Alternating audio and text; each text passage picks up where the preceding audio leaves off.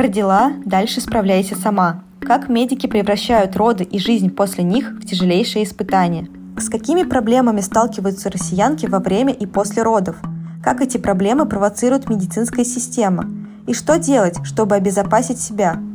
Это черта вслух. Мы хотим, чтобы вы услышали эту историю. Татьяна родила первого ребенка в 2019 году. Ей было 24 года, и она понятия не имела, как правильно ухаживать за новорожденным. Это был первый младенец, которого она держала в руках, и у нее не было даже базовых навыков по уходу за ребенком. Как подмывать, менять памперс, кормить.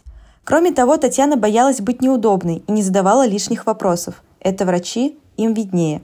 Во многом ей помогала соседка по палате, у которой уже был опыт. Медицинский же персонал, по словам Татьяны, был равнодушен к растерянности женщины. У меня было очень много вопросов, но за все время, пока я была в роддоме, ко мне ни разу не подошли и не спросили, как мне могут помочь.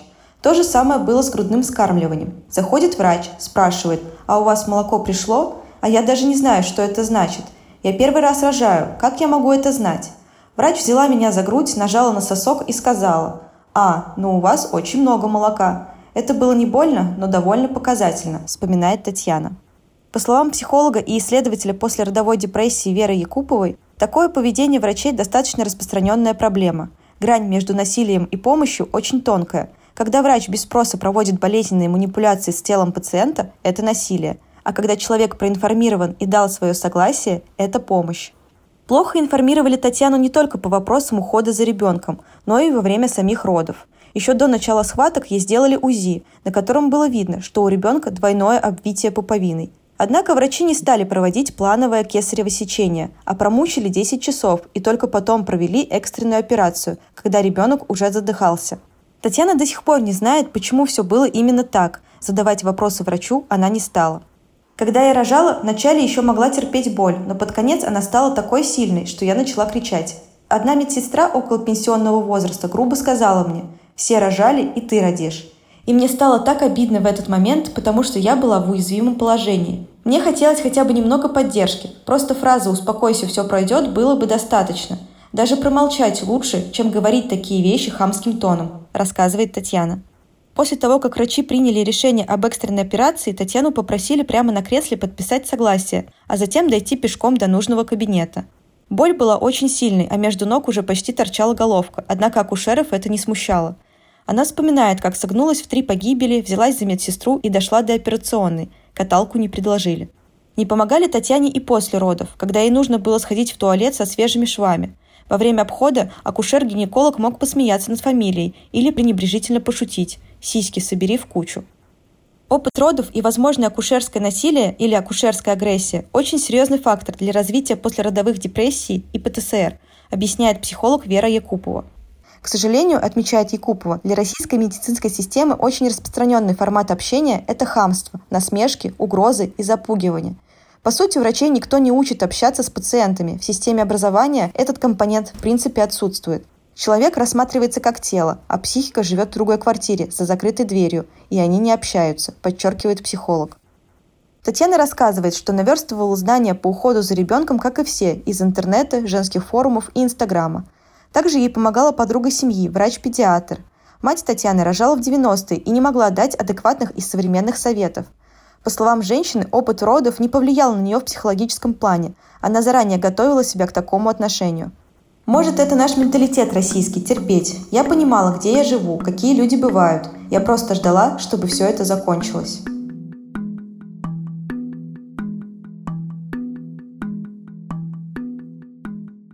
Евгения рожала в Мытищах в 2016 году. Ей было 28 лет.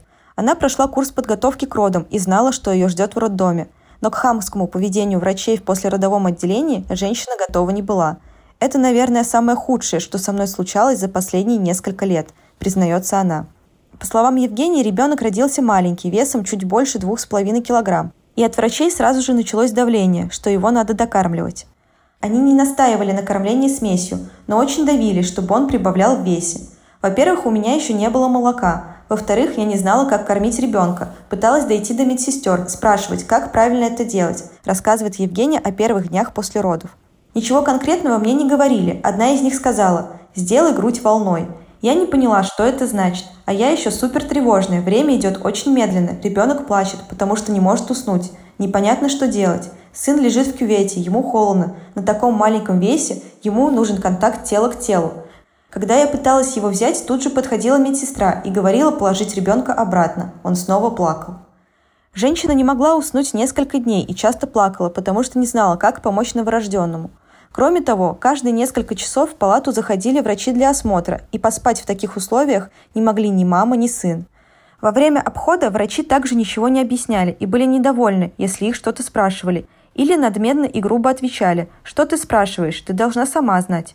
Состояние матери вообще никого не волновало. К Евгении относились как к инкубатору, который должен был сделать так, чтобы с ребенком все было хорошо и не жаловаться. Родила, дальше справляйся сама.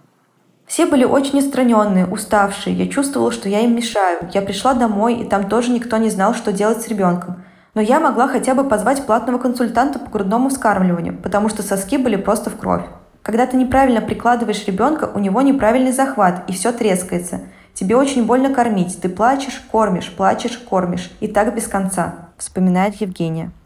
Муж тоже держал ребенка в первый раз в жизни. В итоге самую большую поддержку Евгения получала из чата с девушками, которые тоже проходили подготовку к родам. Он был ее отдушиной. Первый год женщина не могла даже выйти на улицу, погулять с сыном, так как ребенок был высокочувствительным и часто плакал. Если бы не чат, я бы нырнула в послеродовую депрессию, считает она.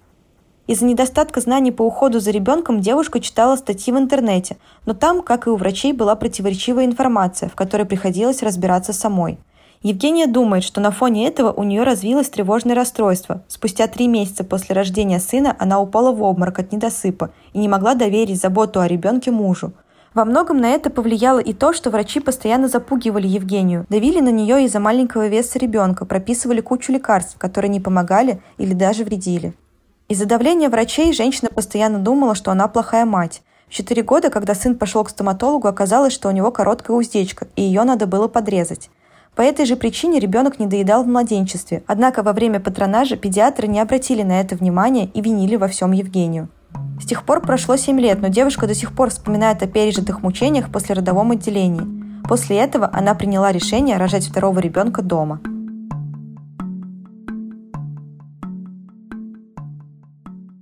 Почему педиатры работают по устаревшим методикам? Российской системе здравоохранения есть огромная проблема с информированием врачей, говорит врач-педиатр Анна Левадная. Обязательная программа повышения квалификации, которую медики обязаны проходить каждые пять лет, в большинстве случаев профанация, а варианты самостоятельного повышения квалификации довольно ограничены. Врач отмечает, что в России нет удобной системы, где можно было бы получить свежую информацию. Также нет единых стандартов лечения, гайдов, протоколов, рассуждает Левадная. По ее словам, клинические рекомендации в большинстве своем грамотно написаны, но до сих пор массово не внедрены. Педиатр привела самые распространенные проблемы, которые некорректно диагностируют или лечат у новорожденных. Первое – это тактика грудного вскармливания. Здесь, отмечает педиатр, у врачей есть огромное количество предрассудков и пробелов в знаниях. В роддомах до сих пор массово необоснованно назначается диета кормящей матери или допаивание водой новорожденных. По словам эксперта, главная проблема таких рекомендаций в том, что грудное вскармливание усложняется и не доставляет маме удовольствия, а это может усугубить проблемы, в том числе психологические. Вторая по частоте проблема – это диагноз диатез, который ставят огромному количеству детей. Как правило, у многих детей на первом месяце жизни возникает сыпь, которая называется акне новорожденных. Это состояние проходит самостоятельно ко второму-третьему месяцу жизни ребенка и связано с гормональными проявлениями – Однако врачи зачастую назначают ненужные препараты, в том числе антигистаминные первого поколения, которые не рекомендованы для детей в принципе, так как они воздействуют на нервную систему. Третья по частоте проблема – это дисбактериоз. Это диагноз, который нигде, кроме как в странах бывшего СНГ, не используется. Врачи активно назначают бактериофаги, эффективность которых не доказана. Кроме того, врачи часто некорректно диагностируют другие состояния – колики, желтуха и дают неправильные советы по уходу за младенцем. По словам психолога Веры Якуповой, опыт родов и опыт нахождения в роддоме – очень уязвимый период, когда многое зависит от того, что говорят врачи, как они взаимодействуют с пациенткой, поддерживают ее или нет, отвечают ли на вопросы или грубят и пугают. Коммуникация между врачом и пациентом – очень серьезный фактор при родах – Хорошие роды проходят в спокойной атмосфере, где женщина не испытывает высокий уровень стресса, где с ней разговаривают, где она чувствует себя главным действующим лицом, где она может что-то контролировать, имеет поддержку. Врачи должны разговаривать с роженицами уважительно, обращаться по имени, а не милочка и мамочка, как это часто бывает, отвечать на все вопросы, а не воспринимать их как нападение, не манипулировать, не давить, спрашивать разрешение, чтобы прикоснуться или сделать какую-либо медицинскую манипуляцию – объяснять, что будет происходить, подчеркивает психолог. Якупова считает, что во многом неэтичное поведение специалистов связано с эмоциональным выгоранием медперсонала. Медицина – сложная сфера, где врач имеет дело с жизнью и смертью. Это большая психологическая нагрузка. Но в российской здравоохранительной системе на это никто не обращает внимания. Она построена так, как будто бы в ней все объекты, отмечает психолог. Человек просто тело, а врач – механизм, который с этим телом что-то делает. Система здравоохранения ко всем относится одинаково, там никому не уютно. Никто не заботится о психическом здоровье врачей. Они сталкиваются и со смертью, и с осложнениями. На них лежит большая ответственность. В акушерстве это две жизни сразу. Но поговорить им не с кем, нет никакой супервизии, ничего. Врач справляется как может, общается с пациентами как может. Кто-то забивает алкоголем, кто-то с друзьями обсудит. Но в целом это никого не интересует. Справляйся как хочешь, говорит Вера Якупова. Также психолог видит проблему в патронаже, когда педиатр и медсестра посещают роженицу на дому. Во время осмотра ребенка женщина полностью выпадает из зоны внимания. Никто не спрашивает, как она себя чувствует, что ей непонятно, как ей можно помочь. В России все эти функции заменяют доулы, и в идеале такой специалист должен быть доступен не только тем, у кого есть деньги, но и тем, у кого их нет. Ни от одного человека за всю свою практику я не слышала, что патронаж им хоть как-то помог, что он был полезен или хотя бы был просто ободряющим, рассказывает психолог. Якупова отмечает, что не знать, как заботиться о новорожденном, естественно. Женщины растут в обществе, где первый младенец, которого она видит, ее собственный ребенок. Материнского инстинкта не существует. Родительство – это социальное поведение, которое нужно постепенно осваивать. Этот текст написала анонимная корреспондентка черты.